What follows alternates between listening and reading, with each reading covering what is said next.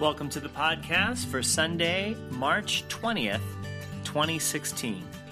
May God use this as a blessing to you today. Today, we're pleased to have one of our very own, Ed Mullins, giving his testimony. May the words of his mouth and the meditation of all of our hearts be acceptable in God's sight. Amen. I would like for you, if you can, reach under your pew and grab a Bible. Or I, if there's no Bible, grab a hymn book and we will symbolize that as the Bible. I'm not going to ask you to stand. You can just sit where you are. But I would like for you to repeat these words after me. This is my Bible. And say it like you mean it. I can do what it say I can do. I can have what it say I can have. The promises have been given to me and my generation by God Almighty. Blessed is the man that walketh not in the counsel of the ungodly, not sit in the seat of the scornful, but his delight is in the law of the Lord. And in that law does he meditate day and night. And he will be like a tree planted by the rivers of water, who bringeth forth fruit in its season, and his leaf also shall not wither and whatsoever, say whatsoever, whatsoever. he does, he said, he does, will prosper. will prosper. Those are the words of God, they ain't mine. Will prosper. The reason that I would like to talk to you this morning is because I know that you are givers. You are the kindest, most generous people that I have ever had the pleasure to be around. You give and you give and you give and you give more. But today I want to talk to you about receiving. There is far more in the Bible about receiving than there is about giving. Because God is constantly and always wanting to give to his children. Today, we celebrate a day called Palm Sunday. And two things will happen when we raise our hands in praise. When the praises go up, the blessings come down. When the praises go up, the blessings come down. Palm Sunday is the celebration and the beginning of the last week of Jesus' life. Last week. The prophet Zechariah prophesied 400 years before Jesus was born that this was going to happen. Zechariah said these words Behold, your king is coming Rejoice greatly, O daughters of Zion. Your king cometh to you. He is just and having salvation, lowly and riding on a donkey. This prophecy was fulfilled in the time of Matthew when he wrote in Matthew these same words about Jesus coming riding on a donkey. Jesus, not long afterwards, left this group. And then on one Friday, one man, Jesus, took one tree and three nails and went to a lonely hill called Calvary and built for us a mansion in glory. But before he did, he was constantly thinking of us. And he said these words that I heard and was given to me about people that love the, by people that love the Lord. He said, Come unto me, all ye that are burdened and heavy laden, and I will give you rest. Take my yoke upon you and learn of me, for I am meek and lonely in heart, and you will find rest unto your soul. I want you to know this Jesus in depth because I know many of you have accepted Jesus, and I know your place in heaven is secure. But Jesus also made provisions here on earth for those of us that love him because he wants us blessed.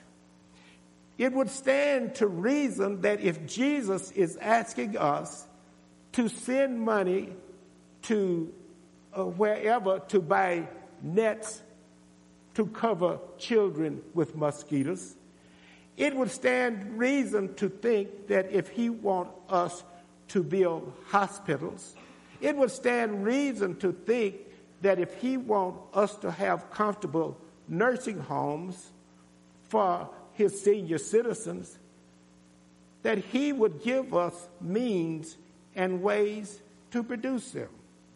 We have to be blessed in order to do them. Two things can happen when we do and have the blessings that God has promised us. One, we will have our burdens lifted.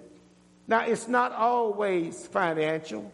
Sometimes you are being bothered by life's problems. Jesus can handle that. Sometimes you have brothers or sisters or friends or relatives that's on drugs or alcohol. Jesus can handle that. Sometimes you have problems with your wife or with your job or with whatever. Jesus can handle that. Before I came to Christ, I was a drug addict. I am still a drug addict. You don't ever stop being a drug addict. Once you, like you see these TV commercials, oh, I'm clean, I'm no longer a drug addict. Yes, you are. You don't ever stop. All it would take me, take one sip of this, and I'm back where I started. I haven't had anything for 40 years. This bottle is over 40 years old.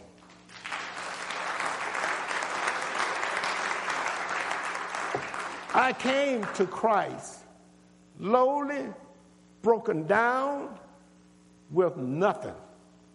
I'm laying on a corner or in a car, huddled up at night like this with my wine. Because I got to have it during the night. And in the morning, when I get up, if I beg a couple of dollars, I have to choose whether I'm going to buy wine or get something to eat. If I have eat, ate something within the last couple of days, I will choose the wine.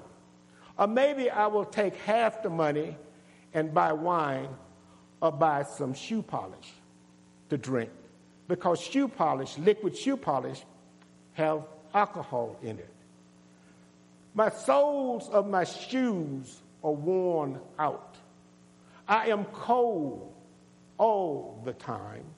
They won't let me sleep in the bus station. They would run us out of there. But sometimes under the viaduct, I would find a place and get in a box and live.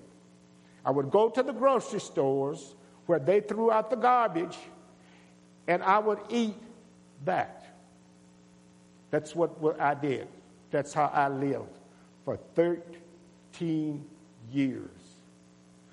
When I slept at night, if I could find a vacant building, many times I slept and my heart is beating so fast I can't sleep because my heart is pow, pow, pow, pow, pow all night long, just like that.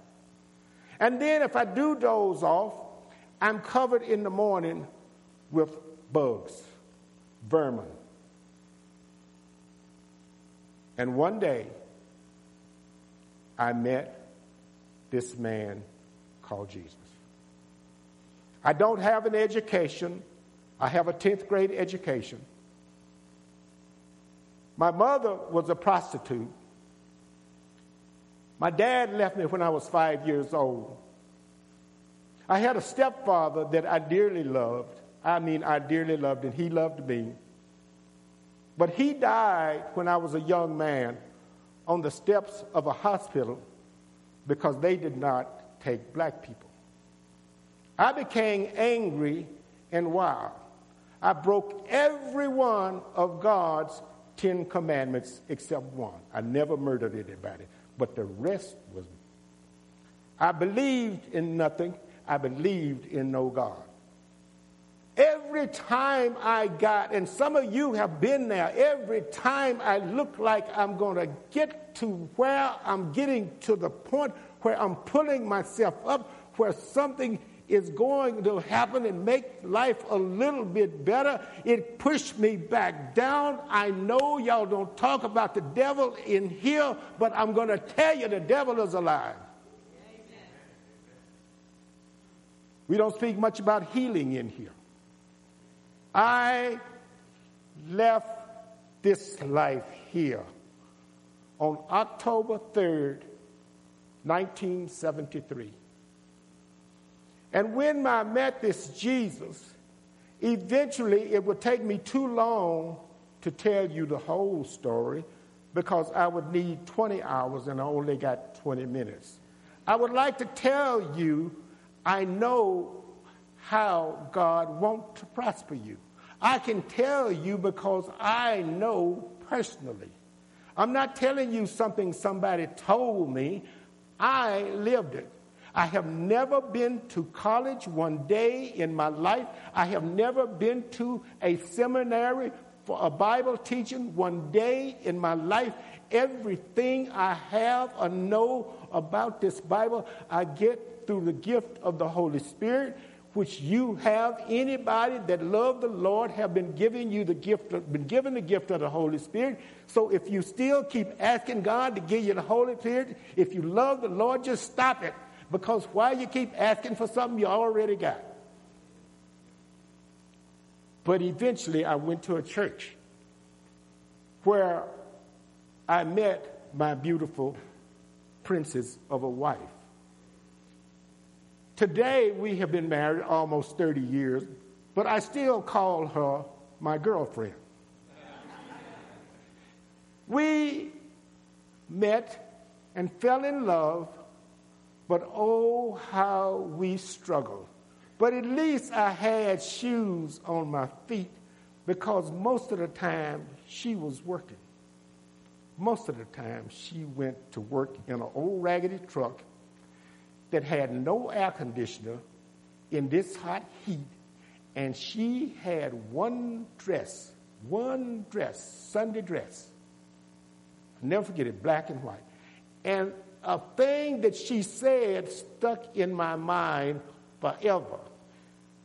She said one day, standing at the top of the stairs, I wish one day we just had $50 to spend just $50. We lived in this house, and eventually I'm in the wheelchair because the doctors had, and I, had told me you have a bone disease called ankylosing spondylitis, and what that means is that your skeleton is actually dying, but the outside of your body is alive. You will not walk past age 60. I would sit by the oven, I would open the oven door and sit by the oven door to keep warm because I didn't, we couldn't afford to use all the heat to heat the whole house. But I decided when I was going to follow Jesus, I was going to follow Jesus. I was going to do it. So here I am walking toward Jesus. I'm walking in the ways that God said walk. Now, here is my Bible. I don't know what yours look like, but here is mine. And I learned what this book said. I learned to lean on the promises. I learned to lean on the promises when my faith was weak. Because the scripture tell me your faith, which is more precious than gold, is being tried. And even though I can't find my way, I'm keep walking toward it. And Jesus will say, Yea, though I walk through the valley and the shadow of death, I will fear no evil, and I'm going to keep coming because thou art with me. And the many other things that he promised. And he said to me, If you, being evil, know how to give good gifts to your children, how much more will the Heavenly Father give to those that I love? How much more?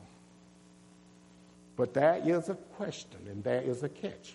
He said, Seek ye first the kingdom of God and his righteousness, and all of these things will be added to you. And I want all of these things added to you.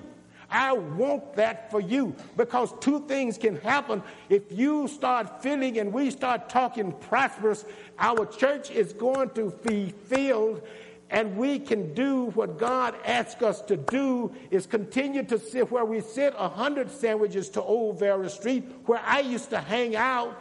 We can send a thousand sandwiches down there. Where we used to send $300 over to buy nets over in, uh, to where we would send them to Africa or wherever, we can send $3,000. We can do that. Because I'm going to tell you something.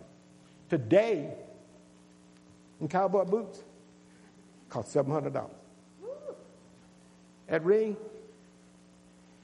24 carats of gold 24 karat gold gold closed on the new york stock exchange on friday at $1225 an ounce that's a cup of two three ounces right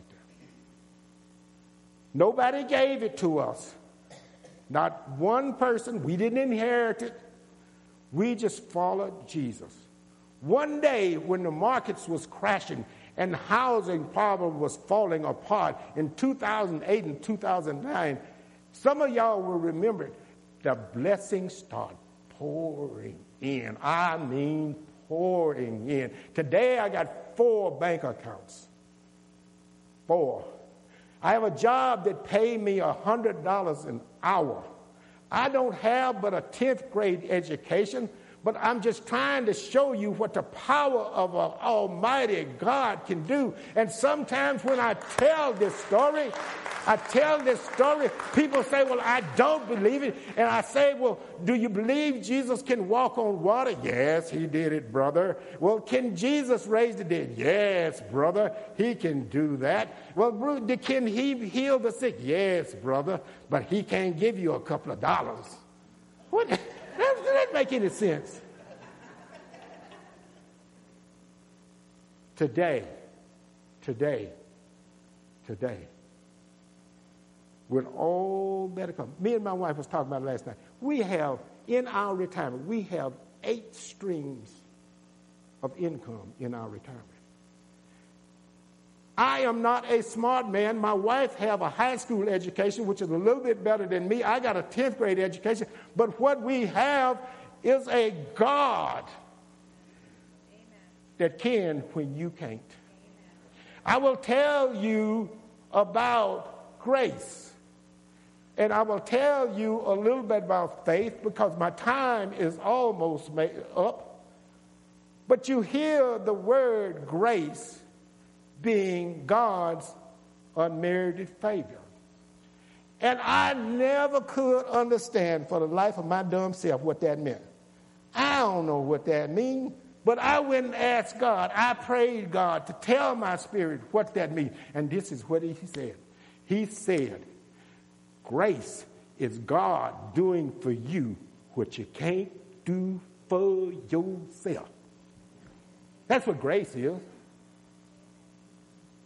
God grace is God's grace is unmerited favor. Can it get me to heaven? I don't know. I guess it could. I, but tell me, I'm a child. I don't know. And let me tell you about faith. faith, the Bible says faith is the evidence of things hoped for. Evidence. Faith is like that TV you got in your house, but in that TV you have a receiver. Without the receiver, you ain't going to get squat. Faith is our receiver. Just look at it like our receiver. That when you walk and act in faith according to God's word, then you will see your prayers answered. And that's how it's done. We said in here this morning, and there ain't nothing wrong with that, and I ain't trying to tell nobody that there's something wrong with raising your hand saying a name. I ain't saying that. But when you pray, the scriptures say, when you pray, go into your closet in a quiet place, and God, who sees you in secret, will answer you openly. But I want to ask you something and this ain't in the Bible, but it makes a lot of sense to me. When you're praying, get off your knee email and get on your knee mail. And that's how you talk to God.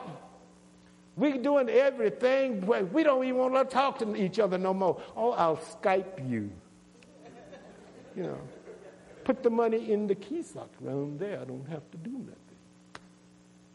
Make your, if I know there's times when you will have to use that key sock out there, but make your offering to God a way of your financial prayer.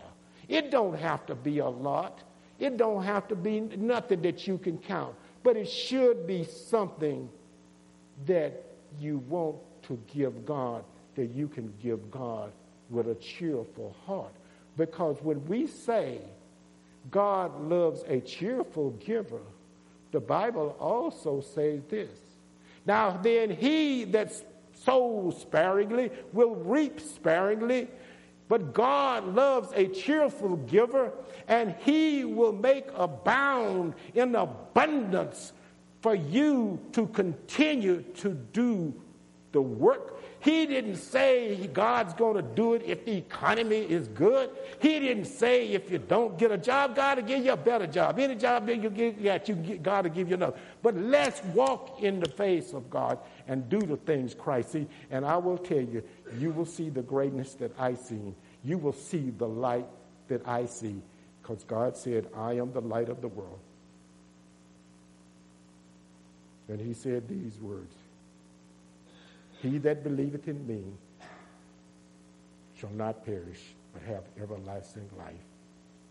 And out of his belly, of those that believe in me, will flow rivers of living water. Thank you.